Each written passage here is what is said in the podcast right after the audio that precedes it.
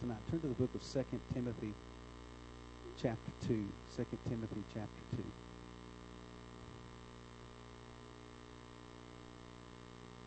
Folks, let me ask you a question. Now, do you find it disturbing, if I can use that word? I find it both disturbing and probably alarming and heartbreaking all at the same time.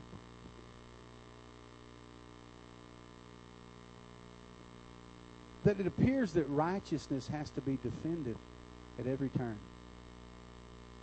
Isn't it amazing that, that something that represents God's goodness and mercy has to be defended?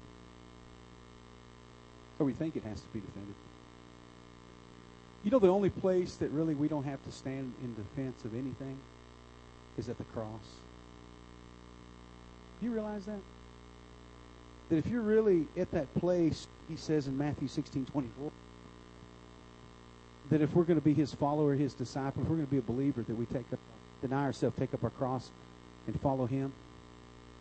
When you're in that position of, of following Christ in a self sacrificial type of place, you don't really have to defend or explain anything you do. But have you ever noticed that when you caught your, you were got caught, so to speak, with your spiritual hand in the cookie jar, that you are always having to figure out an excuse and explain yourself? That maybe you were in some type of sin, maybe not the most gravest of sin or most the most wretched of transgressions, but in your heart you knew you weren't right. And so you were clamoring for some type of justification. You were clamoring somehow to explain yourself or to, to support your position. Anybody ever been there besides me? You wanted to prop it up and say, well, but, but what about? But when you're really walking in a sanctified place, you're walking in righteousness towards God, and you begin to speak out of that position, it doesn't really matter what anyone says. You don't feel obligated for a rebuttal. You don't feel obligated to defend your, your compromised situation. You don't, you, you don't, you don't feel uh, uh, uh, compelled to, to somehow uh, justify it and to, to, to validate your place. Because when you speak or you live and you walk out of a testimony of, of holiness, it's already been defended 2,000 years ago at the cross of Calvary. When Jesus Christ hung upon that cross and they hung, they pierced his hands and, and feet and they pierced his side and he, he, he poured out his life. At the end of that battle, he said, It's finished. And you know, there's people that have said, you know what, he really didn't die. That that sponge full of the gall or the vinegar was really just a, a sedative that made him seem like it. And so he was just kind of in a state of suspended animation. But they didn't have to write a new chapter and say, in defense of the cross and Jesus really died. It's finished.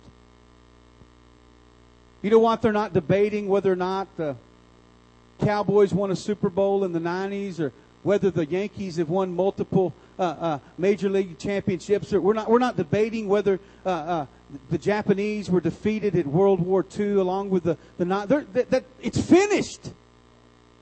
The record has been written. We know who the victor was. There's no sense in going back and debating whether or not somebody won or not. There's no question whether or not Cassius Clay knocked out Sonny Liston. We've seen it. We know it. We can't go back and say, you know what? I know he had his hand raised and Liston was on the ground, but you know what? It's finished. And so, folks, when we live and we testify and we walk from a position of having been crucified with Christ and identifying with the cross of Calvary. We, we, we, we stand in a position of strength, not having to defend unrighteousness. Folks, we've got to get back to that place where our life, the brother asked today, what does it mean to be above reproach? We've got to walk above reproach. We've got to walk where, where the, the, the victory is not in question. We got to, uh, we can't leave it in, in, in, quote unquote in the, in the hands of the judges. It's got to be a, a clean win. It's got to be, our life has got to be a knockout where our opponent, whether it's the flesh or a circumstance, is laying there on the canvas and they're, they've been immobilized by the blow that we've delivered in the spiritual realm. We've got to have a clear cut victory in our lives. And so my question for you tonight, is your life, is your testimony, is it a clear cut victory that God has delivered you from who you were? If you want to put a title on this message, you can write down what I wrote down. I wrote, The Purging Power of the Crucified Life. The purging power of the crucified life. Folks, here's what's bad about it. When I was 18 years old and I, I became born again, not when I became religious. I was religious for many years prior to that. I, I knew the vernacular. I knew the stuff. I went to church. But when I got born again, when I understood what it meant to, to, to, to, to be a new creature in Christ Jesus, my biggest adversary was me. It was. The one that I had to fight with, the one that I reasoned with, the one that I had to convince every single day. The one that battled insecurities, the one that battled fears, the, the ones that, that, that battled pride, the, the one that battled lust, the, the one that, that battled all these things was me. It wasn't somebody knocking on my door offering me something every single day. It was the me that I had made a decision to be crucified with Christ. And I got some news for you, folks. The one I have to fight with the most has not changed in all those years. It hadn't changed to somebody else that would that would mock or accuse or reject it. The, the, that's easy battles right there. But it's that one that, that, that keeps trying to wake up and rise up inside of us, that old man, that old nature that, that doesn't want to be purged from who we are. And I got some news for you. The, the battles that I had then are different battles. The struggles that I had then are, are different struggles. The manner in which he comes at me then is different than the manner he comes at me now. Purged those things that he was so adept at. But the adversary always wants to try to breathe life into that old man and bring back that, that, that grudge match. Have you ever noticed in the, the field or the arena of athletics, some of the biggest money makers are those grudge matches. You know, that person that got knocked out by the champion three years ago, he's been training, he's going to come back and, well, he's going to lay claim.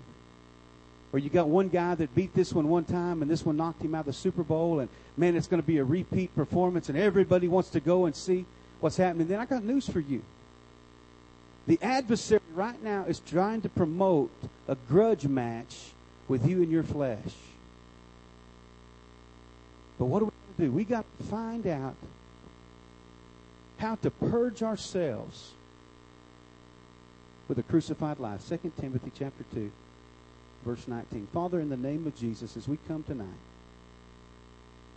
Father, we have got to become aware of our adversary. Not the, the, the adversary that we're aware of, Lord God, who is the the devil. We're aware of him, Lord God. But we've got to be aware, Lord God, of those things, Lord God, that would come at us that look so familiar. Because they disguise themselves as our emotions. They disguise themselves as our feelings. They disguise themselves as our opinions. They disguise themselves, Lord God, as our ambitions or aspirations. But Lord God, they are deadly poison to us. And Father, we ask you, Lord God, today, by the power of the blood of Jesus, Father, to help us, Lord God, to get a revelation, Lord God, of the purging power of the crucified life. Lord God, when you return, we want you to look into our lives and say, Well done. Well done, my good and faithful servant. Enter into your rest. Father, we want you to be able to come back and count us within the company, Lord God, of the church without spot or blemish. And we thank you for this in Jesus' name. Amen and amen. Folks, what I'm talking about tonight is that the purging power of the crucified life. And if we're, we're here or somebody's watching tonight or be listening later, I believe that it is the crucial thing at this juncture in Christianity. The reason I believe it is because the circumstances that we're facing as a body of believers, and I'm not just talking about a body of believers that are gathered here in Daytona Beach. I'm talking about a body of believers gathered together universal or much the same circumstances that, that faced the body of believers 2,000 years ago. The reason I say that is because the situation is much like it is now. Pastor Scott and I talked at length about, you know, the, the, the Roman nation, how it became so inwardly corrupt that have to fall from a from an outside military force that it collapsed because of its wickedness from the inside. This here that we're facing in this, not just this nation, but we're facing just a, a, a, a moral dilemma internationally. Because what has happened, man has become so great in his own eyes. Man has had the audacity to believe that he can stand and, and, and change the climate, that he can stand and, and, and he can solve the, the woes of the world. Folks, I got news for you. This world has been in steady decline for 6,000 years ago, since 6,000 years since Adam and Eve fell. And I tell you what, it is gaining momentum and steam every single day. You know, you can build a wall. Melly and I and the kids, we lived in, in New Orleans, we lived right on the access road. And they built like a 20 foot cement barrier to keep the sound out. And you know what? We didn't hear the sound as much, but you know what? It didn't stop the traffic from going by. And so what we've tried to do is build this this this this 20 foot wall around ourselves just so we don't have to hear what's going on in the world. But folks, it's still going on. You know, we could sit here, you could sit in your living room or in your home or wherever it is in your city, and, and you can insulate yourself from what's happening in the world. But I got news for you. This world is going to hell in a handbasket. And we could be here in sunny Central Florida, or you could be in California or Texas, or even in the hostilities of Indonesia. But I got news for you. There's something happening in the spiritual realm that is dead set on destroying every individual that would lay claim to a birthright in the Lord Jesus Christ. You can insulate yourself, but you'll never be able to isolate yourself from it. Here's what it says in 2 Timothy chapter 2, beginning with verse 19. It says that solid foundation of God stands. Somebody say the foundation of God stands. It says the solid foundation of God stands having this seal. And it says the Lord knows those who are his, and yet everyone who names the name of Christ should depart from iniquity. How many of you today name the name of Christ? How many of you that you would say to yourself, Christ is my Lord? Christ is my King. Christ is my Master. Christ is my Savior. Christ is the one that I serve. If that's the case, you should depart from iniquity. You should depart from all that jealousy. You should depart from all that fear. You should depart from all that bondage. You should depart from that laziness. You should depart from that condemnation. You should depart from, from, from all that condemnation. You should depart from, from that wrath and that anger. You should depart from everything that's iniquitous in your life. If you name the name of Christ. Now, folks, I got news for you. Matthew 7 is no different than not everyone that says unto him, Lord, Lord, shall enter the kingdom. And when he's talking about naming, he's not just talking about people that say, well, I'm a Christian, I'm a believer, I'm a, I go to church. That word name literally means to take upon yourself the surname of someone. You hear what I'm saying? You know what that means? To take someone's surname? That means that 23 years ago on the 15th of this, this month, Melanie ceased to be Melanie Annette Fulkerson, and she became identified as Melanie Annette Bond. She took my surname. She came into my family. She became my wife. I didn't change the name on my driver's license and my social security card and all my business. She changed her name. She came, she said, I ceased to want to be called by the name that I grew up with. And when I say I do, I don't just say I do temporarily. I say I do to the even the point of I'm going to take upon myself his identity as well. And I can say in 23 years, there's things that she says to me that, man, I might say to somebody else. There may be things that she's picked up from me as her husband, and, and maybe a, a, a strength that she may have gained from me, or, or, or, or things that she's getting. Why? Because she my name. But not only that, you may not know this, but Melanie's kind of the, the, the nice one of the couple. She's the the friendly one. She's the mama of the family. She's that. I got news for you. Because she took my surname, sometimes she's guilty by association. Oh, those bonds. Oh, that Pastor Troy and Melanie. Oh, those guys there. Man, they're a little too hard. A little too serious. A little too this. A little too that. Why? Because she took my name. So the places that she'll go because she took my name, that people are going to look funny at her, brother. That guy. Oh, her. Oh, yeah, we know her. She's identified by a surname. She's recognized by. And folks, if we take on the name of our Lord, Jesus,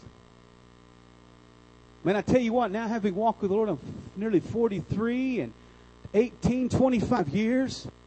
I tell you what, in 25 years of, of, of being married to Christ, man, you'd think in 25 years I might be picking up a few of his characteristics if I got his surname. You might think that I might walk a little like him and talk a little like him and act a little bit like him and desire the things that he desired and, and want. Folks, I got news for you newlyweds in this place. Stop fighting. Stop trying to reclaim your name. Stop trying to have a hyphenated name. You seen that today? These women get married and they hyphenate their name. They're going around as Melanie Fulkerson Bond. How ridiculous would that be? Well, who are you? Well, I'm holding on to who I was. Well, you need to go hold on to somebody else then. I don't want a woman holding on to something else. So we've got to escape hyphenated Christianity. Well, I took on his name, but you know what? I still got my old nature I got to take care of. I got my old desires. Folks, drop the hyphen and pick up the holiness. It'd be named King of Kings and Lord of Lords, the child of the Most High. Amen? Let everyone who names the name of Christ depart from iniquity. Check it out, verse 20. But in a great house, in a big house, in a place for a lot of people, and folks, you know, talking about a great house, it's not just talking about, we talk about great, we think great is grandiose, we think great is expensive. He's talking about a great house, and he's other, in other words, he's saying, you know what, when you're talking about something that a lot of people try to lay claim to, you hear what I'm saying? What percentage wise, Ryan, is going to tell you yes? You talk to 100 people in the night, how many are atheists? How many? More atheists out of 100? More, more people would say they believed in God than there would be atheists. Right. I can talk to 100 people. I might find one devout atheist out of, out of 100. Depending on where I'm at, maybe a few more. And so in a great house, well, this, for instance, that would lay hold of his name, it says that in that they're not only vessels of gold and silver, the real deal, somebody say the real deal, but also of wood and clay. And it said some of them are there for honor and some are there for dishonor. Some are going to be in that house and people are going to look at them and say they've got the surname of Christ Jesus. They're going to look at them. They're going to say, you know what? That's silver and gold. That's silver and gold Christianity. That's what I talk about faith. And it's going to bring honor to the King of Kings and the Lord of Lords. They're going to look into your life and you go, what? They're going to say that person's been purged from who they were. That person's not like they were. That's not the same angry person. That's not the same rebellious person. That's not the same lust driven person. That's not the same self willed, ambitious person. That's not the same person. They're going to bring honor to the kingdom. But folks, listen in a great house, there's also going to be vessels of dishonor. Ones that only moved into the house to see what they could get. I mean, I know you call yourself a Christian, but man, the, the, the Christ part of Christian is kind of missing from your name. The Christ part of the responsibilities missing from your name. Vessels of honor. Verse 21. It says, therefore, if anyone purges himself, somebody say, if anyone purges himself from the latter, it says that he'll be a vessel for honor and sanctified and useful from who they used to be. If anybody removes themselves, separates themselves from who they used to be, it says that then he will be a vessel for honor. Somebody say, I want to be a vessel for honor. I want to have a testimony that people look into my life and they say, you know what? I may not like you. I may not appreciate what you said, but I've got to honor the Jesus that's in your life. I may not want to invite you to my, my birthday party or my Christmas party, but I tell you what, there's Christ in you, the hope of glory. I may not like you. I may not agree with you, but I gotta tell you one thing. You truly represent the Jesus that's talked about in that Bible. I may not want to go to your church or be a part of your ministry or do things the way that you do, but I can't argue with the fact that you want to represent the name that you've taken on. You'll be a vessel of honor and sanctified. Folks, when I'm purged, it means that I'm sanctified. It means that I am set aside for the master's use. Let me ask you a question. Believers, are you set aside for the master's use? Are you truly set aside for the master's use? I, want, I want to, I want to righteously brag on, on some people that and really just impress me in this place. You know, Pastor Alex, I've been watching Aaron and Destiny for the last few months. Guys, I want to tell you, you bless me. I'm going to, I'm going to tell you why you bless me. Because you have some ready built excuses that might even pass the scrutiny of these folks that you're around, which is kind of a tough cookie sometimes. But we're talking about a couple that just in the last few months, what, what was the date of your wedding? September 5th? Got married just a couple of months ago. And you know what? They have not missed a lick. They, they really haven't. But sitting with them and, and hearing their hearts before they ever got married, what they told me, we want to get married so we can be set apart for the master's use. They could have said, listen, man, we're just getting married, so we need to kind of just step away for just a little while and, and get to know each other, and we need to do our own thing. And they never said that. Man, I see them just diving in more and more. And I was sitting back this past week, guys, and I'm thinking to myself, you got Aaron and Destiny. They're showing up on Sunday morning to help with the outreach out, at, out there. No complaints, no beg. They, they're here on Sunday night hearing the word. Tuesday, they're here just eating it up. Thursday night, they're there early for supper at the house. Saturday, Soul City. Friday night on the street. I'm thinking to myself, we got some newlyweds. We've got some people that could say that, but man, I just see God's sanctifying hand happen in your life. Guys, that, that blesses and encourages me as a pastor to see what God's doing in your life. Don't lose your mind and backslide next because I'll have to erase this tape. Don't do that. Amen. But you, you bless me, guys. You really do. Give, I want to give honor where honor is due. You, you've been honorable to what God has done. And I told them, here's what I told them in first counseling session, and they believed it. I said, no, you know why you're getting married? To make you more effective for God. And folks, listen, Young people, watch them. They're a, they're a prime example. They're, they're a tremendous example to watch. Hold their feet to the fire because they, they've been honorable for those, those things thus far. It says you'll be a vessel of honor, sanctified, and useful for the master. Wow.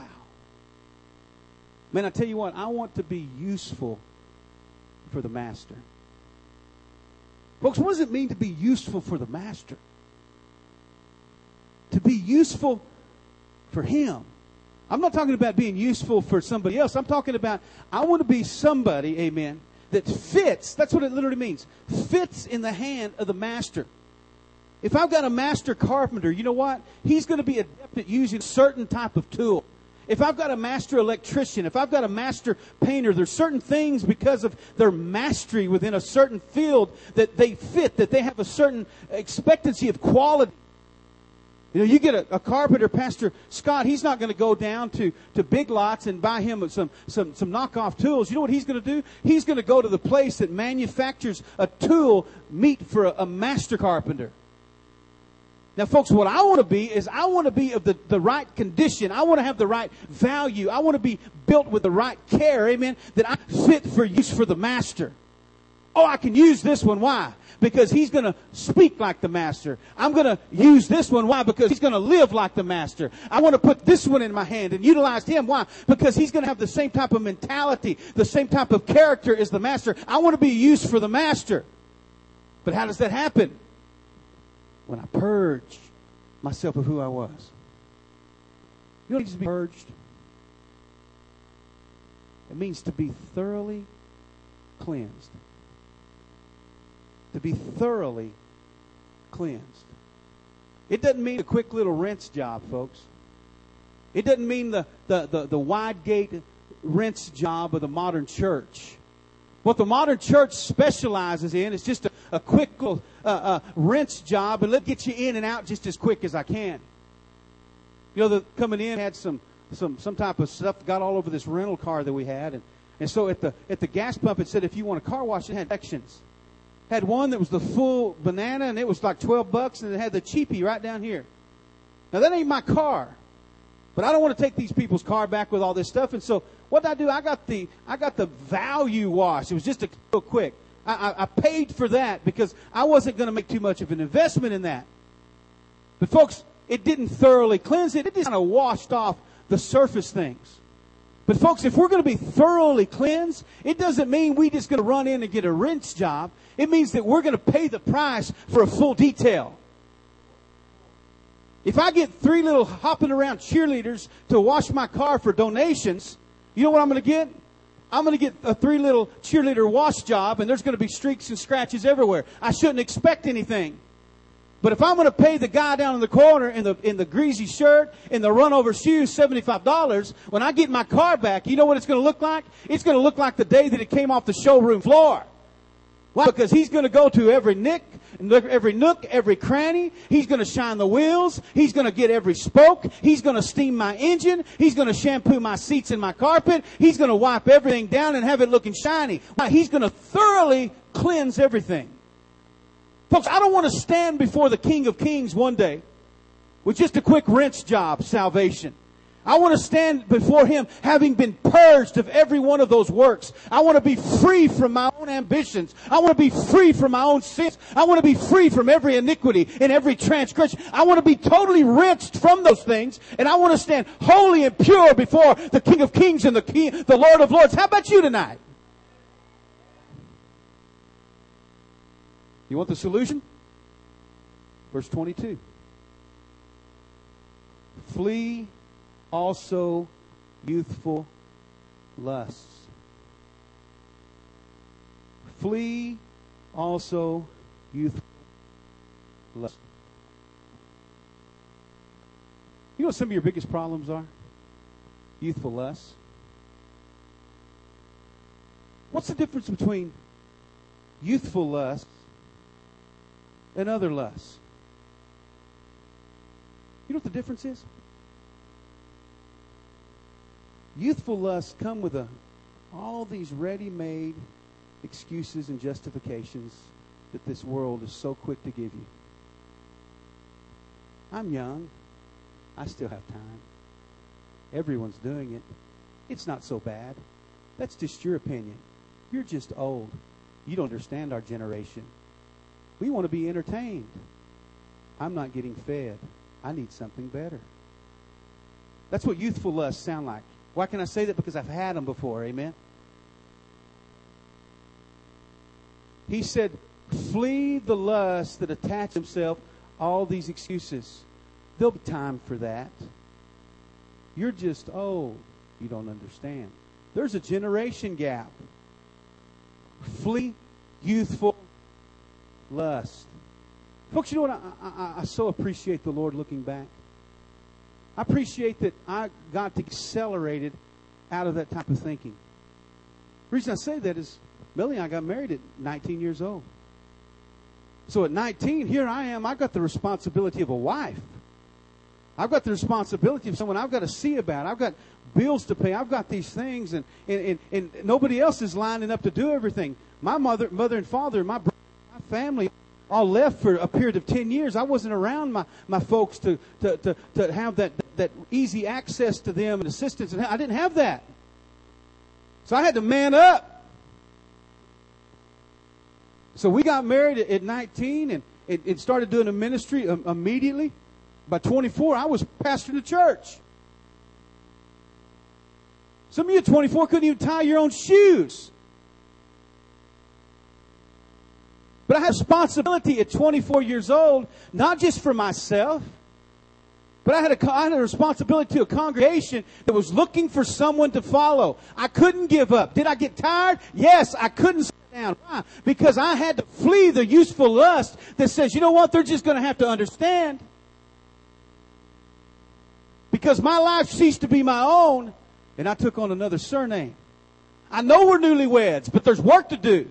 I know we just got married, but there's people dying and going to hell. I know we just did that, but we're not in this for us. We're in this so we can see God be solidified in our marriage so He can use us as a two-fisted prong, amen, to smash the adversary at every turn. That's why we're in it. Flee youthful lust. Man up. And pursue righteousness, faith, love, peace with those who call on the Lord out of a pure heart. Folks, you know what it means to flee? Literally, huh? It means to run. It means more than that. Quickly. Literally, Jesse, it means to run for your life. That's what it means here in the context. Flee. Run for your life. Young people, I'm telling you, run for your life. Run for your life.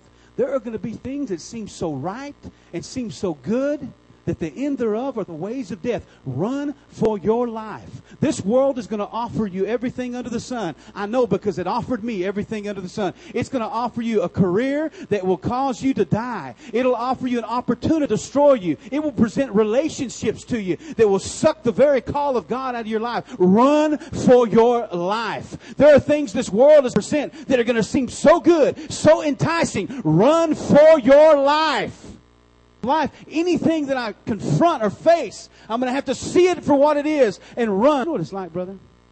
Like when Joseph went into Potiphar's house. And she began to come and attack him at his youthful lust. Ah. Well, this is a sharp young man. Look at him. Oh, he's got a lot to offer. Why don't you come over here and lay with me? Why don't you come and be involved with me? What does Satan done, Pastor Alex? Said she took hold of him. He fled and he was willing to even leave his garment behind. He ran for his life. He had to leave something that identified him. He had to leave something of value.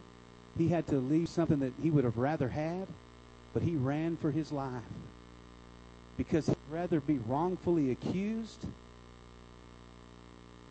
than finding himself in the midst of youthful lust. I got news for some of you today. You need to run. Something may have gotten a hold of you that is making all the right pleas and saying all the right things, but you better run for your life if you're going to be cleansed thoroughly from those things. Do you hear me? And pursue righteousness. I love what this word means. Check it out. It doesn't mean just to casually follow after. It means to press after in a way that would be that would seem as though you were persecuting someone. Pursue righteousness. What does it mean to be persecuted? Possibly. Doesn't mean that they just won't leave you alone. There's right, they're always there, persecuting, persecuting. They won't let up. They're going to challenge you at every turn. They're going to look for any inroad. They're going to whatever. They're, there's going to be persecuting you. They're going to they're going to look you up and down. They're going to persecute you. They're going to find any way at all to get underneath your skin to to get a reaction out of you. That's what it says to do. It says to pursue righteousness, faith, love, and peace and those who call upon the, on the Lord out of a pure heart. It says, I want you to try to get under the skin of right, get a reaction out of righteousness. I don't want to just walk in righteousness just as a word. I want to get so next to righteousness that I'm going to get a reaction, a respiratory reaction out of righteousness. Now think about that for just a second.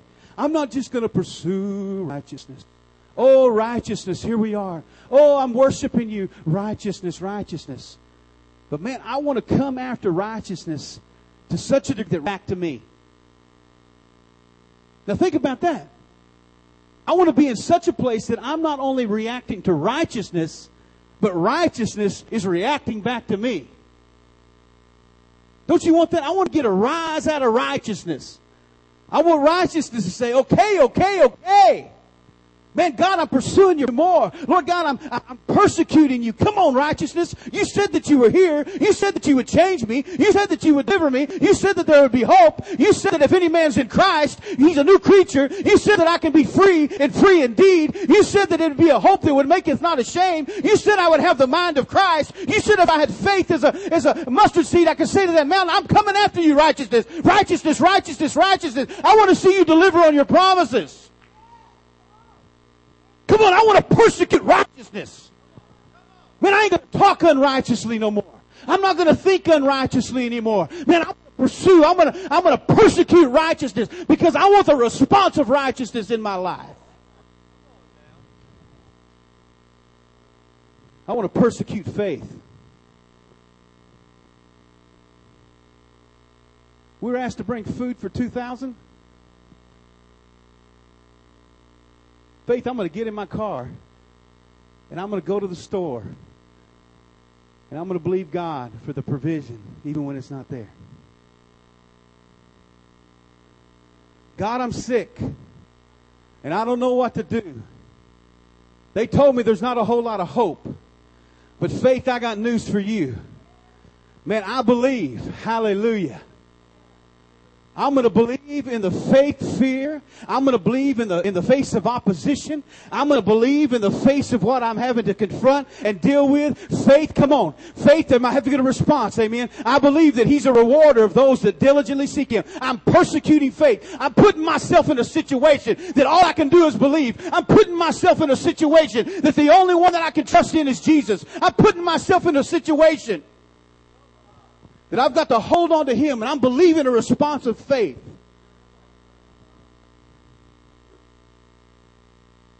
How about love and peace with those who call on the Lord out of a pure heart? Man, I want to walk in such the love of Christ. Now, folks, I'm not talking about some jellyfish love. That ain't the love of Christ. I'm not talking about some pat you on the head and, and kick your, your behind into hell type of love. Ain't what I'm talking about. I'm talking about a love that is so pure, that is so real, that is so genuine, that is so de- de- devoid of the illusion, so devoid of the, the politics. A love that is, that is so right there, amen. I'm talking about the love of, of God that was manifested when His Son was, was stripped naked and humiliated upon a, a cross of Calvary and could look at a, at a people that had just hung Him there and He said, Father, forgive them. They don't know what they're doing. That a love that is not waiting on a response back, that a, wait, a, a love that's willing to whatever it can, that doesn't mind being one-sided, that doesn't mind pouring itself out time and time again, that doesn't mind forgiving, that doesn't mind telling the truth, that doesn't mind uh, getting in your face when you need somebody to get in your face, that doesn't mind in your neck when you need your neck hug, that doesn't mind counseling you when you need it, that doesn't mind going beyond and, and far and above the call of. I'm talking about. I want to persecute love that I can be a recipient of it back. Flee and pursue. Somebody say, flee and pursue. Verse 23. But avoid. Somebody say, avoid. Foolish and ignorant questions, knowing that they generate strife. Folks, that word foolish comes from the Greek word moros or moros, or our English word moron. That's what it is. It means to be absurd. It means to some heedless, senseless type of conversation. How many of you find people doing that when you're witnessing to them?